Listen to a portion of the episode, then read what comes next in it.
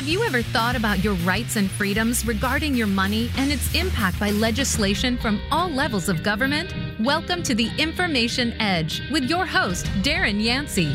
Darren has over 40 years of experience in key sectors of the economy, and he's been knee deep in politics for over a decade. He's going to get into detail on these sectors, the politics surrounding them, what they mean to you, and how you can protect yourself and be involved. Now, live from Texas, your host, Darren Yancey.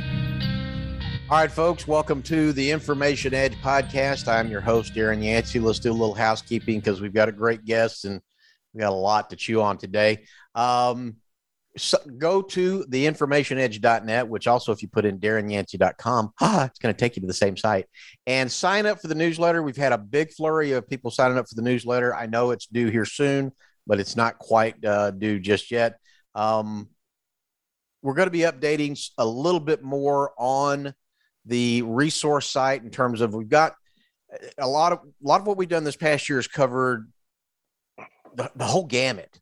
And i don't have all of the sites broken down into more of a county and city. And that's a lot of work but we're going to do it and put it out there for you because you guys have been asking for it. If you want to follow me on social media on twitter and right now twitter may hang around. I may not nuke it uh, it's at InfoEdge65 on Gab and Gettr, which I'm a little more active because there's still free speech there. It's at DGANSI65.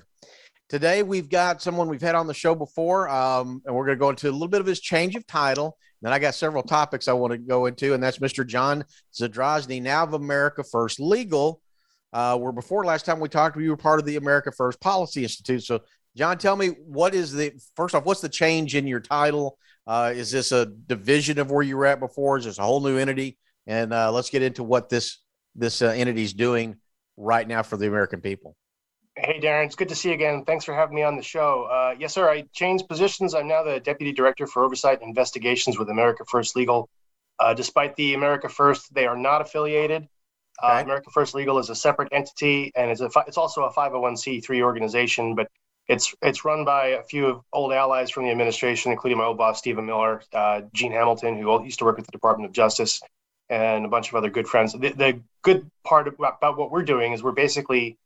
Uh, it, it, seems like there, there, are other groups out there that do this, but uh, it's our side has not been really fighting on litigation for years. You've noticed the left has used lawfare to uh, to its advantage. They have turned it into an art form over the last twenty years and the right has a few groups, but they're very selective and they're a little quiet, in my opinion. And AFL, and we've got to get better about that. Yeah, and I, I this organization is actually uh, probably doing, dare I say, more than a lot of the other organizations out there combined. Um, we are trying to be noisy and force them to do the work that they forced us to do and deal with all the litigation on every little thing. I mean, I remember when we were, particularly in immigration, Darren, we couldn't walk five feet without being sued by someone. Uh, and they they were the lawsuits were constant. They delayed a lot of the things the administration wanted to do. Some of them never actually got off the ground. Some of them were pushed off by years. Um, so we're trying to take that same fight to them, and I, I think that they're feeling a little bit of pain because of it. Do you recall in the 2000s the thing called the Colorado Plan? You ever heard of that? Yes. And do you remember the what one of the cornerstones of the Colorado plan? For those of you who have never heard of this before, the Colorado plan was a process to flip the state from red to blue, which they did successfully.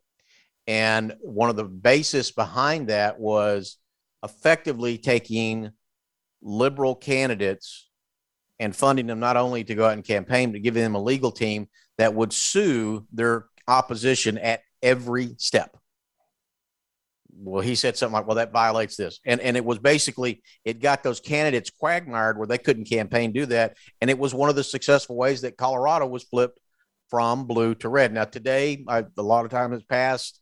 The state is kind of shifting back, but you've got, you got some strongholds in Denver. You got some strongholds in Boulder, but that was part of the plan to undermine and change conservative strongholds because before that, Colorado was a very heavily Republican state.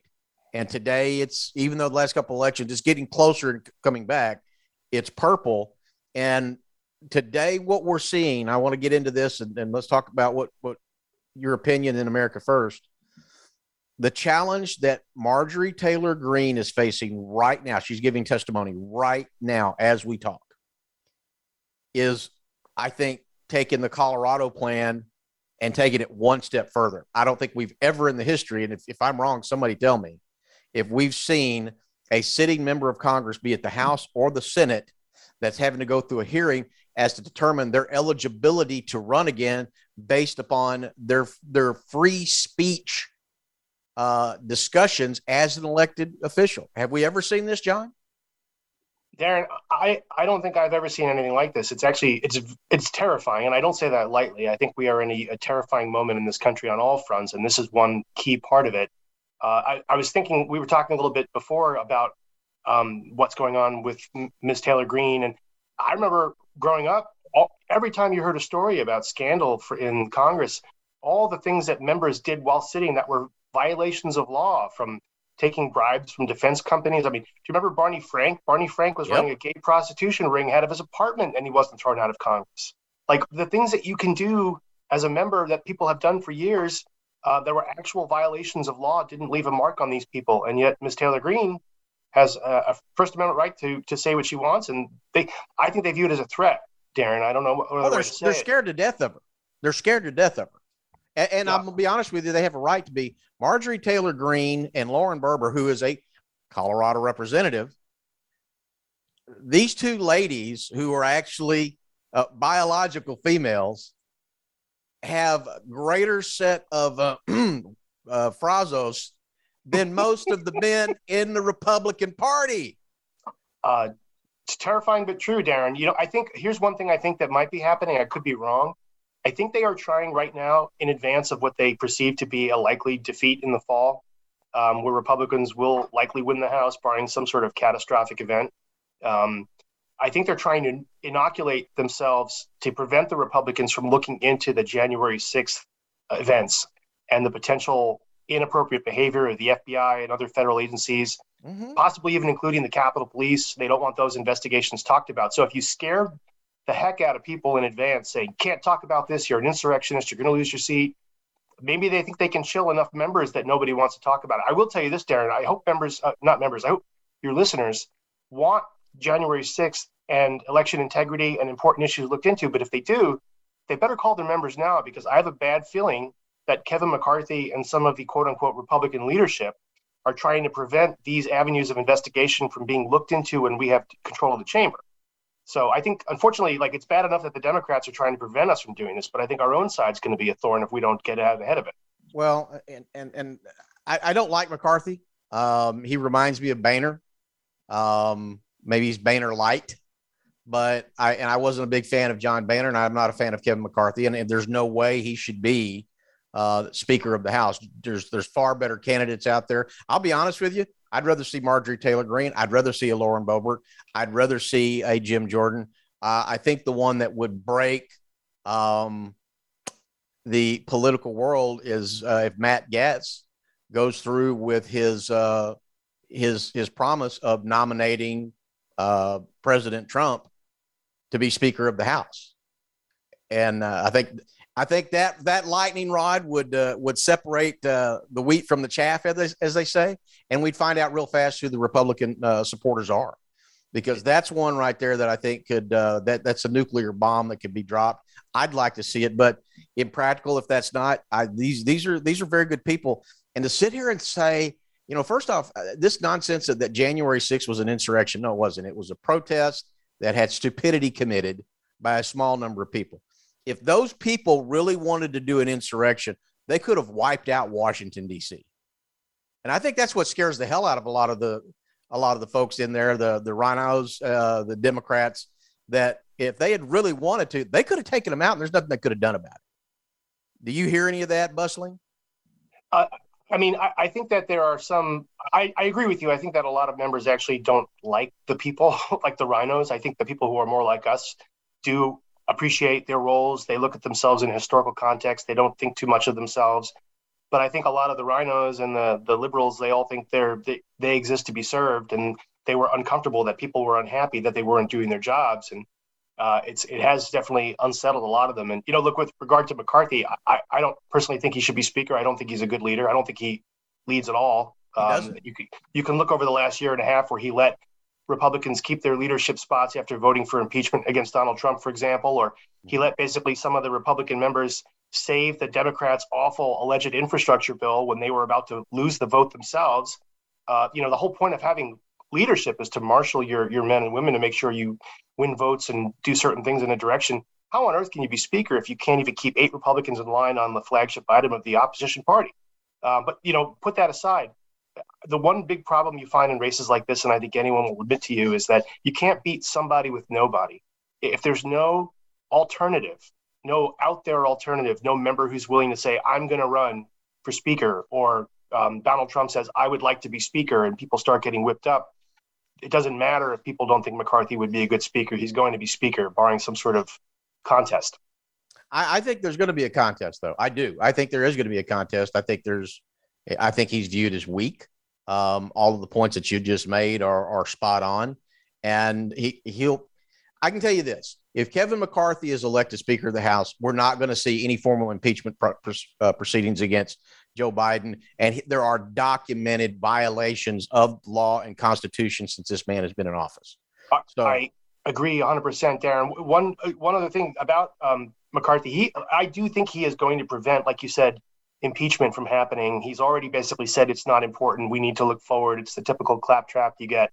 Yeah. Um, but I'll be honest with you, impeachment might be the new oversight, really, in an administration that is refusing to cooperate with Congress and share any information with the public. I mean, it's really kind of creepy and Orwellian just how closed off they are.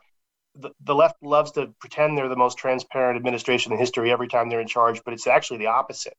And so I think you're reaching a point where impeachment is going to be the only viable means of finding out what your government is actually doing. So I think that should kind of, in my personal opinion, it'd be nice if that was a, a binary point of conversation about you. So you want to be speaker? Do you favor impeachment or not? Do you favor yeah. oversight in the January 6th uh, investigations or not? Do you favor election integrity investigations or not? And if you don't, you shouldn't apply.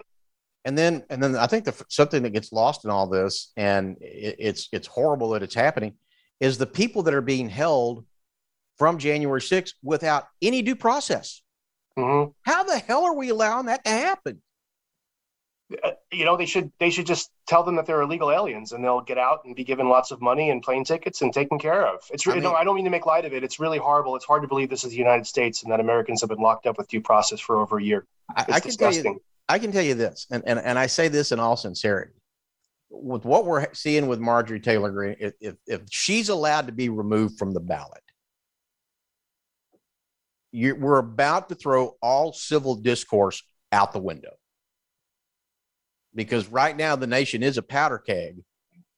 And I, I, do believe there's more of folks on the right than there are on the left.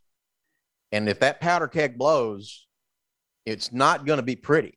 If you've got people, people, the, the, the citizens of her district in Georgia, whether you like her or not, duly elected her and sent her there, as did the people of AOC, as did the people of Ilhan Omar, Miss Pressley, all those. And I mean, and there we we can start naming names of, of people I feel are, are viable communist threats, but they were elected by their citizenry who probably reflect that.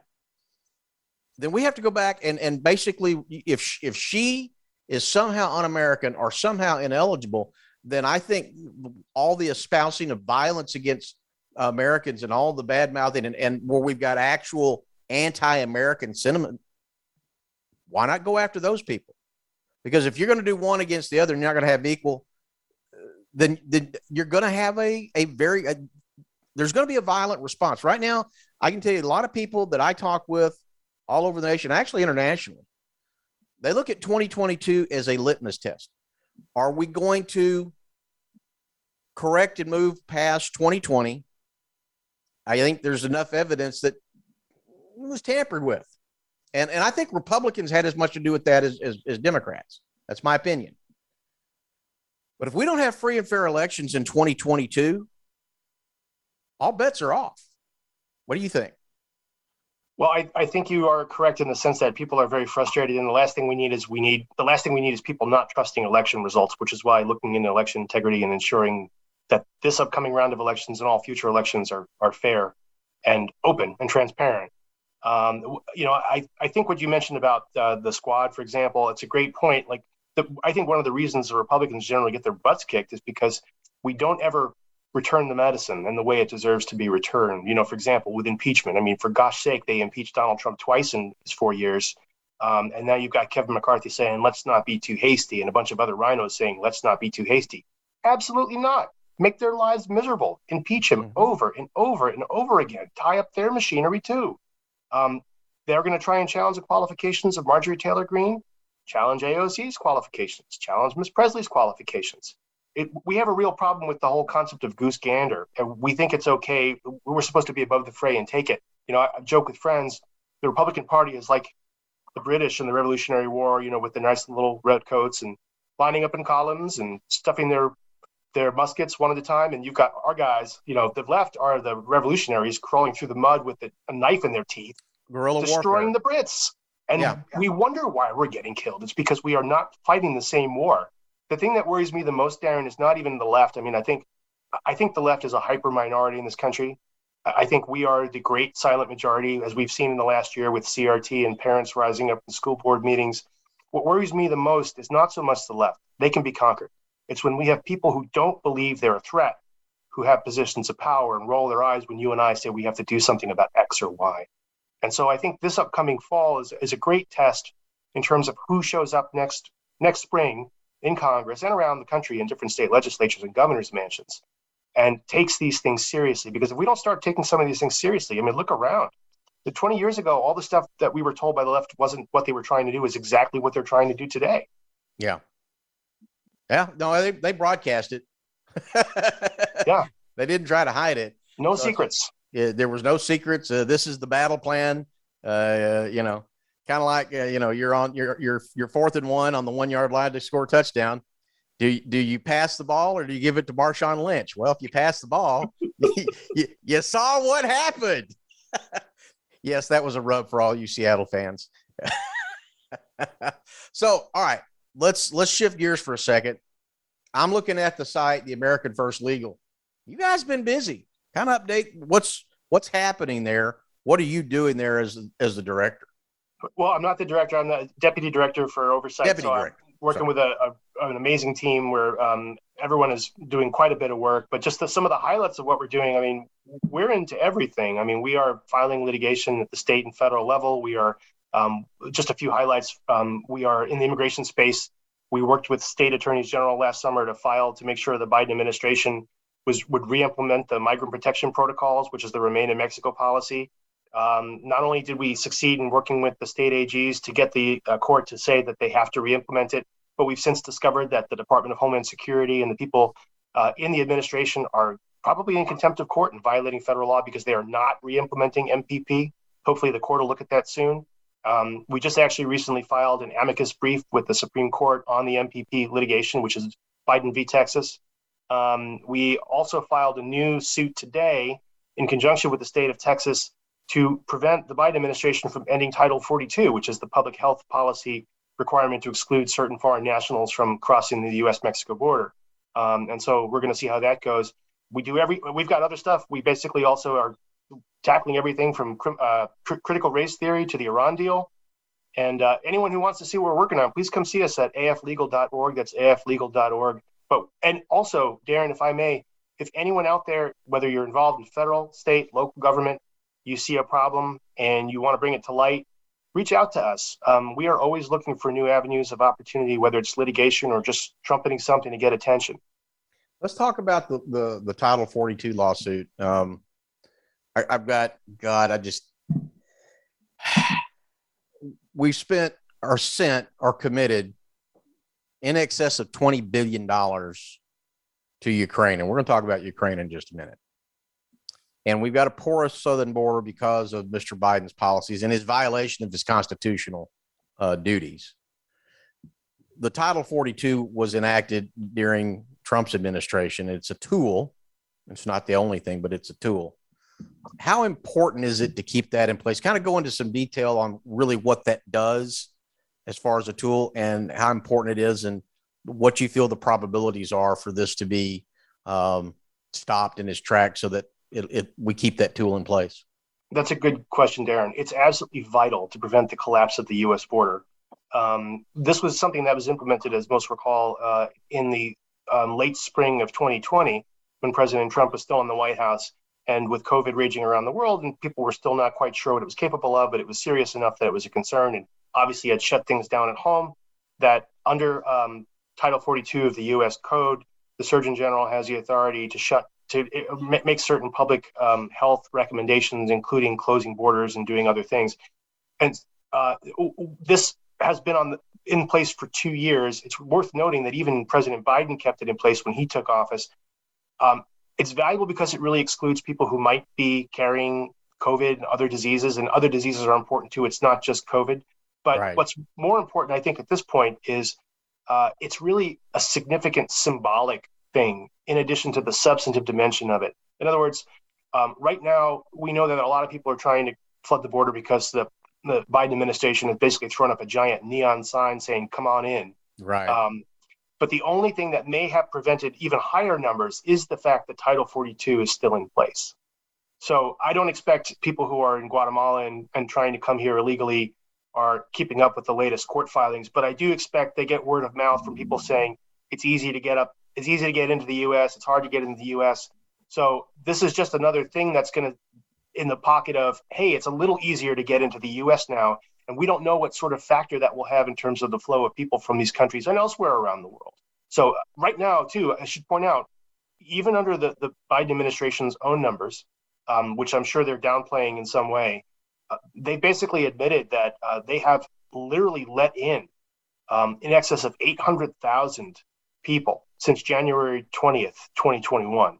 Now, that's not even including the unaccompanied alien children that they're sending facilities, and that's not including the people who have crossed the border that we don't know about. That's their own numbers. I, I can't even emphasize how much those numbers will increase if Title 42 were to go away because they are actually not letting certain people in under Title 42. Uh, many of them are single males, and I, I can't even tell you how bad it will be. I don't have an ability to give you a scale, but it will be bad. Well, and this is something that me, me and Governor Abbott don't see eye, eye to eye. I mean, he, I, I know that he's got some of our National Guard on the border, but we don't have our full force. And there are things that, that I, I think it's neat taking the illegals and taking to DC. That's great. Um, I guess here's the question Abbott has the constitutional authority to protect the border if the president does not. He has that constitutional duty. He's not doing it. Um, is it implied by a vacation of those duties that the citizens have the right to protect the border themselves? Um, I, I think do you mean like in ter- terms of a self-spawning militia or a group of men and women or? Generalized question. I'm just looking at it. Obviously biden has defaulted. He's not doing it it falls to abbott or any other border governor um, and in my, my I view is they could have the national guard and they could shut it down that's not happening does it the default does it default to the citizens then to say we must protect our border which could be interpreted in all of the above? I don't know, Darren. I mean, I think uh, I, I don't think there's anything necessarily wrong with groups that are trying to survey and keep an eye on things and report to law enforcement or even the military. I, I do agree with you in the sense that states, um, I've given Governor Abbott some credit for some things in the past, but he could be doing more. And yeah, you know, the, the reality is the National Guard is able to be used to prevent people from entering the country if the governor of that state wants that to happen. That's right. Um, it's this is one I have this fight with people all the time who say the states don't have this right, and I, I remind them that if yes, you had do. told the, if you had told the I, I don't agree with them, but I what I push back with is if you had told the founding fathers that the states would be surrendering their sovereign real estate oh. to a, a corrupt central government, there never would have been a U.S. Constitution or the United States. That's right. Because they would have said no way in hell. And right. the, these states also don't forget these governors they have independent constitutional obligations to their citizens. And so the existence of our current federal government does not exempt them from that duty to protect their people. But One thing, just a quick story, I remember we had some serious fights with the Department of Defense over this because we wanted state governments and state governors to be more involved. We wanted the more muscular use of the National Guard. And the Department of Defense uh, that whole place needs to be fumigated in a future Republican administration. There's not a there's not a valuable human being in that five sided building. Um, they were basically saying that the military has no ability to stop anyone from crossing the U.S. border under the grounds of posse comitatus. And we would, I, I was, we were sitting in these rooms sometimes saying, so you're saying that if if there was an invading army, like literally, like someone was walking across the border with equipment, that you couldn't stop them? They would say, and their response was, no, it's domestic law enforcement matter. Um, you know, you want to know why the country domestic law enforcement matter. DOD in meetings in the White House and other places around the federal government said that the U.S. military and the National Guard could not stop people coming across the border because it was a domestic law enforcement action, even if it was an armed activity. So, and I'll tell you what, right now, what you're, I'm not kidding about this. And what you're seeing also have, deserves, have they ever seen this thing called the Constitution? Uh, no, they haven't, and they all need to be fired. Uh, but the, it was remarkable to me because right now, what we're literally seeing, Darren, I'm sure you're hearing some stories about this. Cartels are shooting at yes. U.S. federal and state, local. Yes, they are. That's that's an act of war. Right. So, like, we are we're not talking niceties about um, is someone coming across to see their family? Did they cross illegally? We're talking about basically I mean, Mexico. We, this is another thing nobody wants to talk about. Mexico is essentially a second world country, which is and it is where Colombia was about 25 years ago. Yeah. Remember when we were talking about how the FARC controlled Colombia and the Colombian government answered to the, the cartels and the drug yes. gangs? That's what Mexico is now. If we right. we can't, it's not really even realistic to talk about Mexico as a functioning unified country that's in complete control because they are run by cartels. The states on the northern side of Mexico are run by cartels. They control routes, they give the government money, the government lets them continue to function. And so I don't know what else you call that other than um, some sort of facilitation of an invasion, if not an invasion. I think people get hung up on the concept of, well, it's only an invasion if they're carrying rifles and they're marching in lockstep and they're a unified. N- no, I don't. I guarantee the, the first time one of those bullets hits someone, the conversation is going to change. But no, they're committing an act of war right now. Yeah, at, and at the very least, Darren, it, it, it gets the governors the ability to have their men and women be armed and prepared to deal with it and turn back any traffic and return fire. If, they're necessary. fired upon, if they're fired upon, they should have the they should have the ability to refer, return fire to that enemy that is shooting and basically declaring war against us. Uh, and these are the problems. This is why I, I'm, I'm, I'm not going to hide you know, I'm, I'm not going to vote for a Democrat in our, our state governor race this fall, but I'm not going to hide the fact I was dissatisfied that Greg Abbott got the nomination because I don't think Abbott, in my opinion, does just enough to keep people placated. He does not hit the gas by any stretch of the imagination. And I, I think it's a problem that we've got in, in the state. Now, I was also noticing here, you guys, you're going pretty hot and heavy right now um, against CRT. Kind of enlighten me on some of the cases that you're working on right now, because that's a hot topic all across the nation. And I, and I, I think that's that's one of the few CRT, and I think the issue that we've started to see with grooming are one of the few areas that I think you're actually seeing liberals and conservatives come together on something and go, yeah, I, th- I think we can agree on this. What are you guys doing on that, that front? Well, we've got a we've got a couple of lawsuits. Uh, one I know where basically we uh, filed. There's one that we just launched the other day in Pennsylvania, um, where um, they are basically routing people based on race into certain classes and certain uh, fields of study, which seems, you know, I think most Americans would think that is highly inappropriate. Um, uh, there, I have to, what's their justification? Uh, that's a really good question. I, I think we're going to find out in the course of litigation. Uh, and and it's we're, we've got a ton of FOIA requests out right now, basically trying to figure out what agencies are doing on critical race theory. You, I, you know, I live in Virginia. We talked about this before, where mm-hmm. this was basically the reason the Republicans won Virginia last fall. Absolutely. And and it did it did truly unite Democrats and Republicans because as as much as you know liberals, God bless them, they don't really want their kids to be stupid either, and they they don't like paying through the nose for property taxes for schools that aren't good. So it was a quite a uniting factor. Um, and telling people that they're horrible people because of the color of their skin is just not appropriate in any setting. So um, I think you're going to see more of that coming out. The agencies are really intent. The federal agencies are really intent on denying that there is such a thing as critical race theory. They're trying to convince you you're imagining it. It's because all, it's all over the place. Well, it's well, that's true. I mean, it's and it's but it's so indefensible, Darren. They have to pretend it doesn't exist to get away with it, right? Because they can acknowledge it and expect there to be a reasonable public reaction. The public reaction is what happened in Virginia last year, and they can't afford to have that happen over the next few election cycles. Um, but yeah, it's pretty awful, and um, it's not the only thing. We, have got one other case I think you would be interested in. Um, we are working on figuring out the, the, through FOIA requests and other other means to find out um, exactly what the federal government is doing with the big tech giants to censor and uh, prevent people from being involved in those platforms and also trying to identify them as terrorists. So um, your government is working against you, Darren. Is pretty much what it comes down to. We're trying our best to uncover that right now.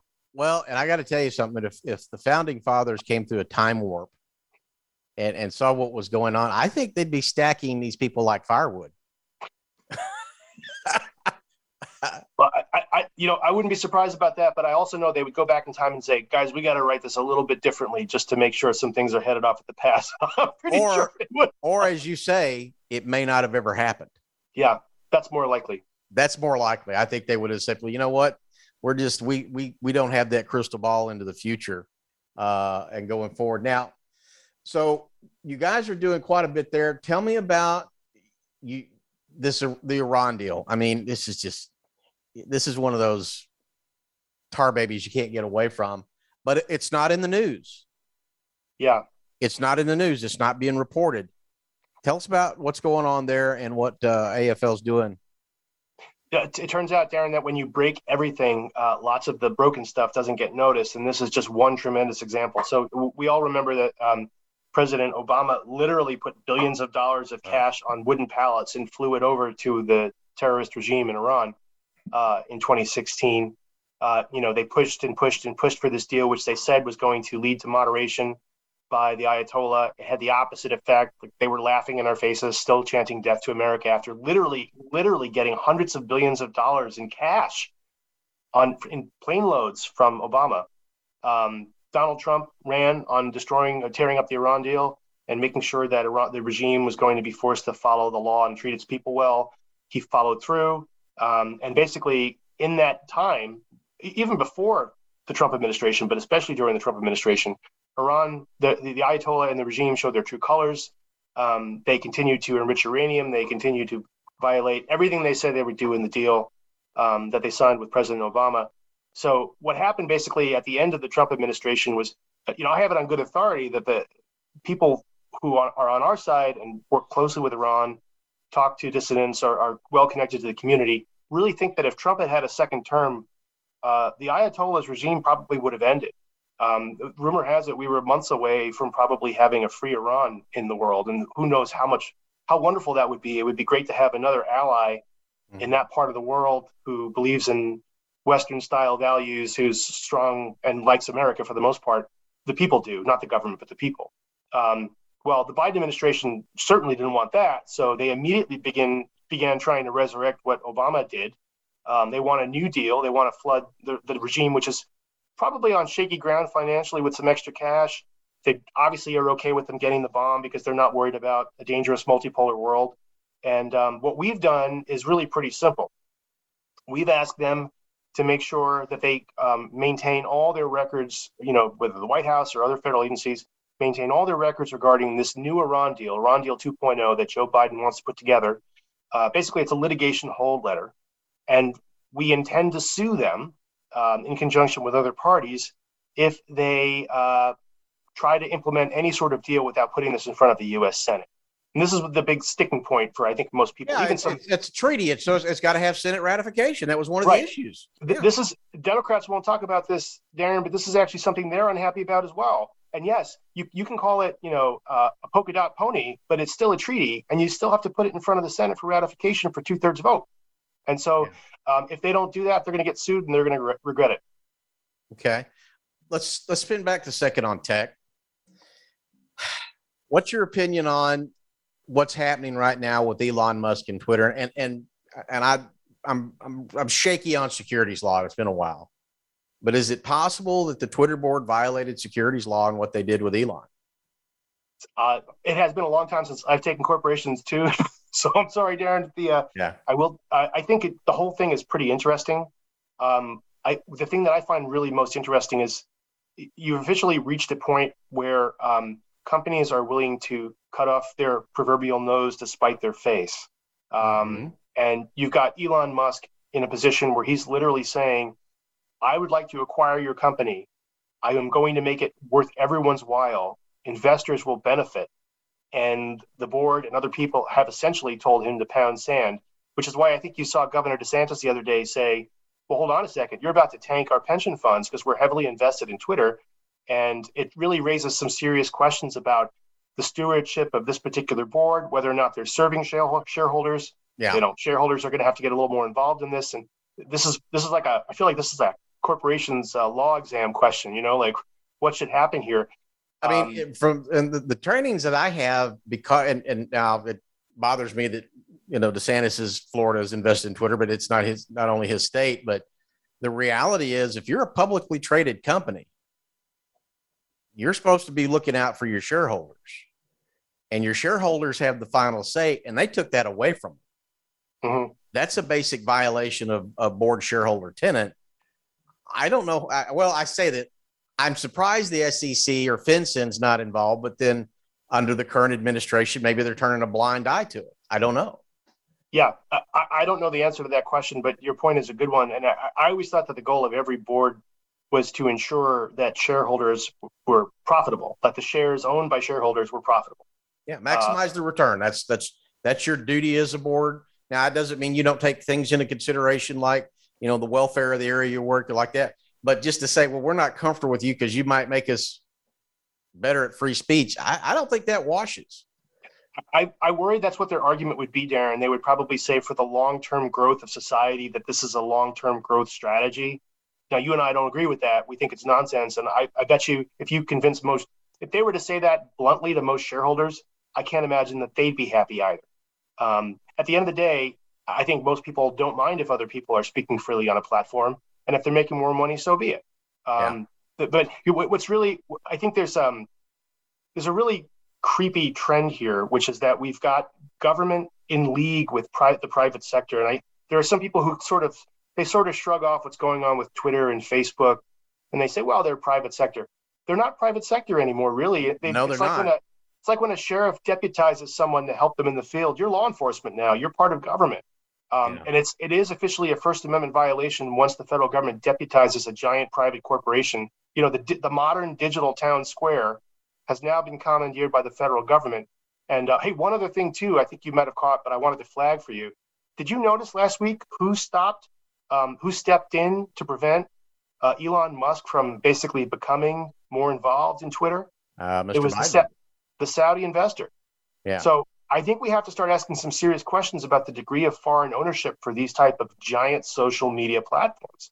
Like, is it okay for someone? And there have been some rumors that he's not a shareholder anymore, although that raises questions about how he was able to jump in and stop Elon Musk from right. being involved. That, that wasn't like a sympathy vote. It was there was some financial connection there that's another thing. It's bad enough we've got government commandeering the private sector to squash the First Amendment. How much foreign involvement for all these people who caterwaul about Russian collusion? They're not, and they they certainly were complaining about the Khashoggi murder a couple of years ago. All of a sudden, right? Silence, silence on a Saudi yeah. investor preventing an American from being the majority owner of a social media platform. It's disgraceful. It is disgraceful. Let's talk about the biggest disgrace of all, and I, I just want to vomit when I think about it. And that's, uh, you know, we had things there. First off, special counsel Durham, God bless his little soul, uh, has taken forever to do his job, but he's actually starting to come out with some nuggets. He came out with the nugget on Hillary, and then the damn world explodes in Ukraine. Kind of interesting timing. You've kept up I'm assuming you kept up with what's going on in Ukraine. Do you feel the United States is on the right side of that equation? I'll say this, Darren. I don't. Let me rephrase it on the correct side of the equation. The, the way I would say it is this um, I don't think that Americans should ever be put in harm's way for what's going on overseas. I, I have serious concerns about us investing in another war that's someone else's war. I think that problems, however, were created by an administration that was in. I can't say this for sure, but it sure looked like they were okay with this war happening, uh, and all of their posturing basically after the fact cannot make up for the fact that a few of those steps prior to what happened to the initiation of conflict between Russia and Ukraine could have prevented that from happening in the first place. Now, I, I Lord knows, I, I, haven't talked to a single person whose heart doesn't go out to the people of Ukraine who've been injured, killed, etc. That's not that's not the issue. I, I, we don't want to see that happen. But in terms of the governments, people seem to forget what happened in 2014 when Poroshenko was effectively kicked out by brother Obama mm-hmm. and Mr. Biden. And that's when Zelensky came in. That man wasn't duly elected. He was selected. And I love how what what was the latest? They need seven billion a month to get their economy back. Like, why are we sending a dime to these people? I, I don't understand. I mean, our southern border, we don't need 20 billion, but can you imagine if we got two billion on the southern border just in resources and human? Mm-hmm. Uh, how is it we can we, we, we feel that that's more important over there, but it's not here? how is that justified? What when you I know you ask questions of these people. What do they tell you when when you ask? Well, the, the I mean, what they've this is the big problem that we really have with our border. It's not that we're not. I think Americans are decent people, Darren. I think they always like to think their leaders are decent people, also. And when they encounter a situation like the current one, the first reaction of any normal, decent human being is, "Gosh, it's not working. They need help. They're doing something wrong. How to how can they make it work?" I don't think people who think like that really understand what's going on. This is an, an, engineered nosedive of the republic and its machinery. Like this is an intentional failure at the border to flood the United States with foreign nationals so they can give them amnesty and replace you as their primary voter. Um, Correct. And so, in that sense, I don't ever, I've never looked at it as as if the Biden administration is full of Keystone cops. Like they want this crash, they want this collapse of the border zone. They want hundreds of. That's why they want to cancel 42 now. They want uh, Title 42. They want even more illegal aliens in the country.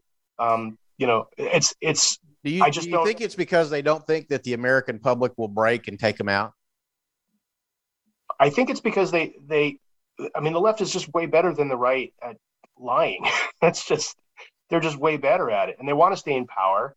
And I think they think I know, but but deep down, I mean, uh, look, January 6th was not an insurrection, but it obviously scared the bejesus out of them. Taking that and as a a protest, do they not do they simply not believe that that could not happen on a national level? A, a, a, rebe- a true rebellion. I mean, you start starving people, you start doing. I mean, people will only we're, we're nice to a point, and once you back that that animal into the corner and it comes out, it's a very different animal than what was backed in. And, and the corner starting to approach. It's it's it's very close. Do you think they simply somewhere? Well, yeah, they got they got uh, they were a little upset with this Jane, but they're they're not going to go the full route of rebellion. Do you think that's it? Do you think it's that arrogant?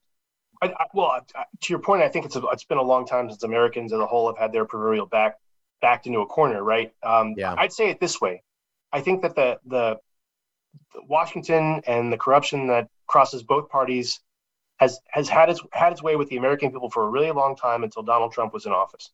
And I, I you know, obviously a fan of Donald Trump's. I don't think he was perfect, but I think he was a pretty significant wake up call for a lot of people, both Absolutely. good and bad. Yeah. And I think what happened was whereas prior to his administration, the uniparty left right nightmare that is Washington, D.C., was boiling us slowly. I think they realized the gig would be up with two terms of Trump or someone like him. Right. And they have accelerated what they've been doing. So, you know, whereas they've been bleeding us slowly with illegal immigration, they're kind of they're kind of diving the plane on purpose at a much greater speed because they realize they're out of time. Ditto election fraud, uh, ditto transgender nonsense, ditto, ditto suppression of free speech. They're going for the gold on everything because I think they know they're out of time. So I view this all as a positive in a way because I think they know they're out of time. It's a question of whether or not our side is smart enough to realize they're out of time, fight like hell, and reverse some of the nonsense if and when we have the ability to do so. That's where I'm concerned the most. Yeah. Well, I think we have the people that can lead if they're willing to step forward.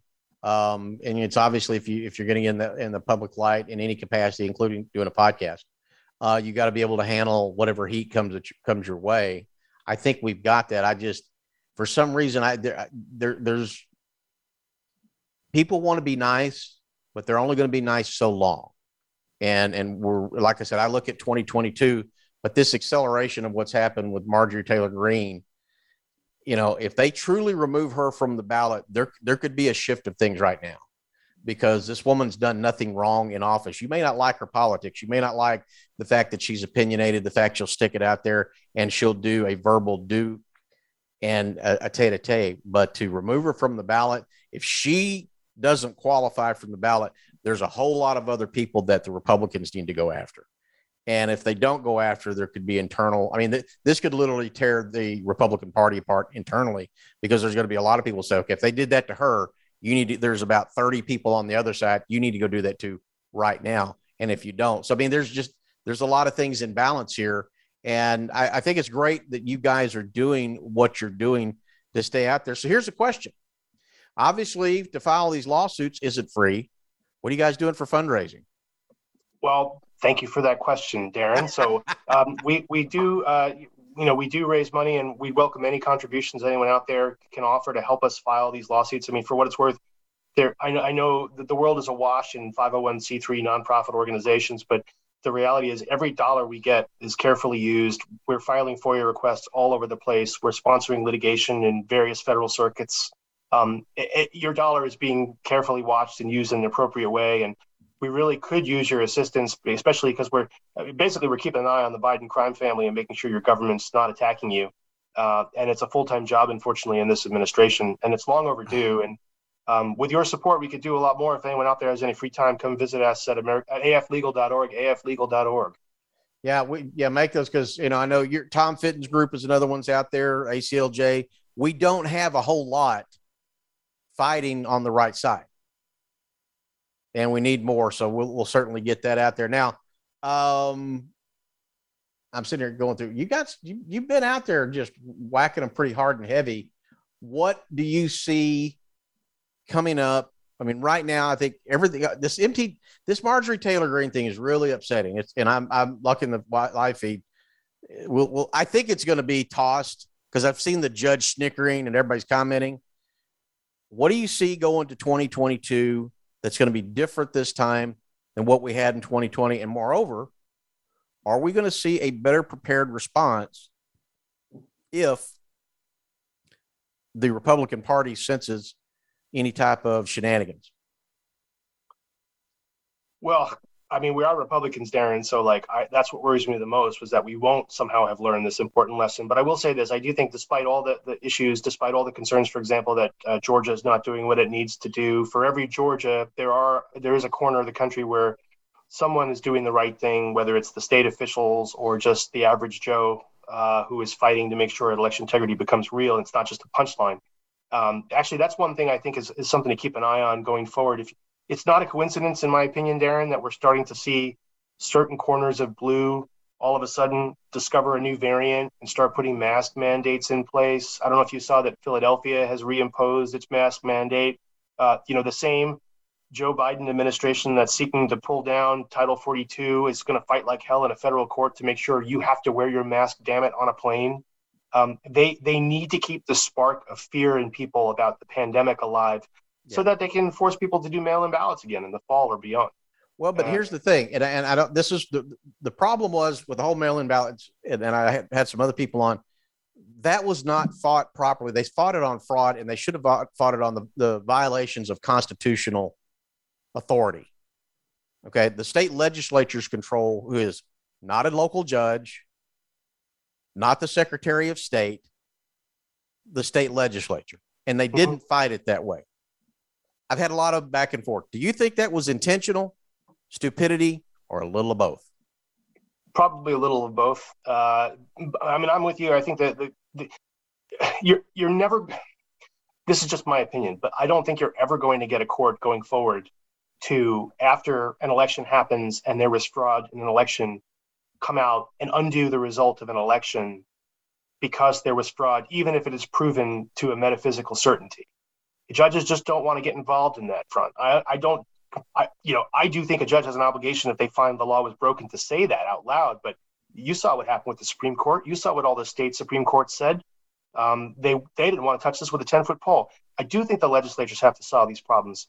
Um, but for whatever reason, some are, some aren't. Um, it's like you said earlier. You think they're. I, I personally agree with you. I think there are some Republican officials who are perfectly okay with the fraud because it helps them sometimes. Um, and they, I don't think that should be. I don't think that's an appropriate reaction for any party. Um, elections should be free and fair and transparent, and that's just the way it should be. But um, I'm with you on the state legislature. The one, the one slight disagreement I would make is that if we wanted to have a dent from, let's say, a litigation perspective, we have a handful of states where Republicans run the governor's mansion, the attorney's attorney general's office, the secretary of state's office. We should take a page out of the left book and sue them. You know, and what the left, I mean, if you recall what happened in Georgia, this is exactly what happened in Georgia. Right. Stacey Abrams' corrupt voter fraud group uh, sued Raffensperger, and for some unknown reason, he settled with them instead of fighting tooth and nail to ma- maintain the integrity of the system. Well, why don't we do that? There should be some litigation out there that goes to these Republican governors, Republican AGs, secretaries of state, sues, and we might get them to agree to a settlement to stop engaging in fraudulent tactics. You know, or there are ways to do this. We could pretty much flip the left tactics on itself if we had the right people in the right places. In fairness, I think there are some people who are making a dent. I don't follow this daily. I kind of keep a soft focus on it because um, there's just too much and you can go crazy if you read all of it. Right. But I do think things are breaking in certain ways. I also think um, Virginia is actually kind of a great example of what happens when people are paying attention. And, and um, give us an update. Well, how, how are things going on in Virginia? You've got a new governor. You've got a new legislature. What's what's happening in Virginia now? Well, I, I will say uh, so far so good. I mean, it's it's I'm trying not to be super critical because they're kind of all brand new. You know, they're only three months in. I will give Governor Youngkin and uh, AG Miyares tremendous credit. They basically um, tag teamed to make sure that our kids were not being suffocated in school anymore. Um, and they they did it incredibly well. You know, he, he tried on Governor Youngkin tried on day one with his executive order. The left went nuts and tried to stop it at the local level. So then they managed to get a bill passed that basically forced um, freedom. Go figure and they were very successful. So I, you know, it was kind of refreshing to have someone run for office and do what they actually said they would do. Uh, that being said, I, you know, I think right now they're in a little bit of a doldrum. Uh, I know the state has not passed its budget. Um, you know, I'd love to see Governor Youngkin call these guys back and just keep calling them back until he gets his entire agenda passed. I don't know if anyone's told him he can do that. I hope someone has. Um, uh, uh Jason Miyares has done a fantastic job as Attorney General. Um, he is basically lifting up a lot of rocks, and uh, the left is unhappy here. And it's okay. just a reminder, though, it's it's early. Like they literally have only been. I mean, what's today? Today is April 22nd. Right. Um, they've been in office for three months, um, and I just hope they keep charging. I mean, I hope I'd love for Governor Youngkin to take a page out of Governor DeSantis's book. He just never stops moving. He's like a shark. Um, you know, you, that's what, what we all need. What do you think about what's? I mean, I think Disney just slit its throat uh, in, in more ways than one. Uh, what what's your, what's your and I, I, love what DeSantis has done. In all honesty, that needs to be across the board. You can't just keep giving corporations these type of breaks, yeah. Uh, and and shifting it. But what do you think about what DeSantis has done in Disney? I think what he did was amazing because you know most other Republican governors would have just shrugged and said, "Well, it's Disney. There's nothing we can do." And DeSantis said, "Watch this. I hold my beer." he basically told them, nope, no more special privileges. You're not going to punch us in the face in public and then get a benefit from the taxpayers of Florida. No way. I just and, can't believe Disney was so stupid to come out and, and I mean, we've known that they've been uh, on the pro side of the LGBT community for a number of years. I mean, I took my family down there in the early part of the 2000s, and we happened to get there on Gay Day, you know, and that was we dealt with it. But to come out and just say, well, you know, we, we oppose the law and, you know, now half of our characters are going to be this, this, and this. You know, look, that community is five, maybe 10% of the population. That's fine. Cater to that 5%. But most of America is not. What, what somehow that seems to get forgotten. Darren, what I find remarkable, this gets back to what you were saying before about Twitter, about how the the share the these boards of directors are no longer actually in any way interested in benefiting the shareholder. No. And the only thing that's really ever going to hurt is when it hurts. In other words, if Americans start canceling their Disney Plus subscriptions, if people stop going to these parks, um, unfortunately, that's the only thing that will hurt. And I don't, yeah. maybe they've made some sort of backroom calculation and figured out, you know, we can punch a certain segment of the population in the face and still make a ton of money, so it doesn't matter.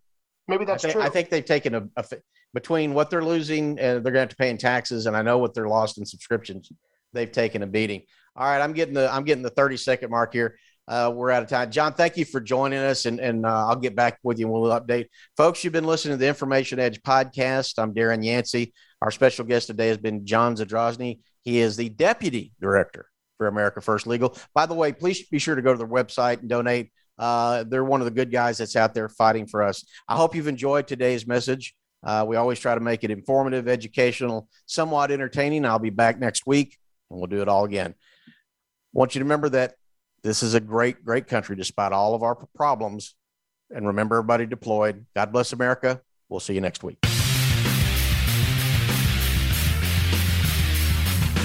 Thank you for tuning in to the Information Edge. Please join your host, Darren Yancey, again next Friday at 2 p.m. Pacific Time, 4 p.m. Central, and 5 p.m. Eastern Time on the Voice America Business Channel. We'll have more to share then.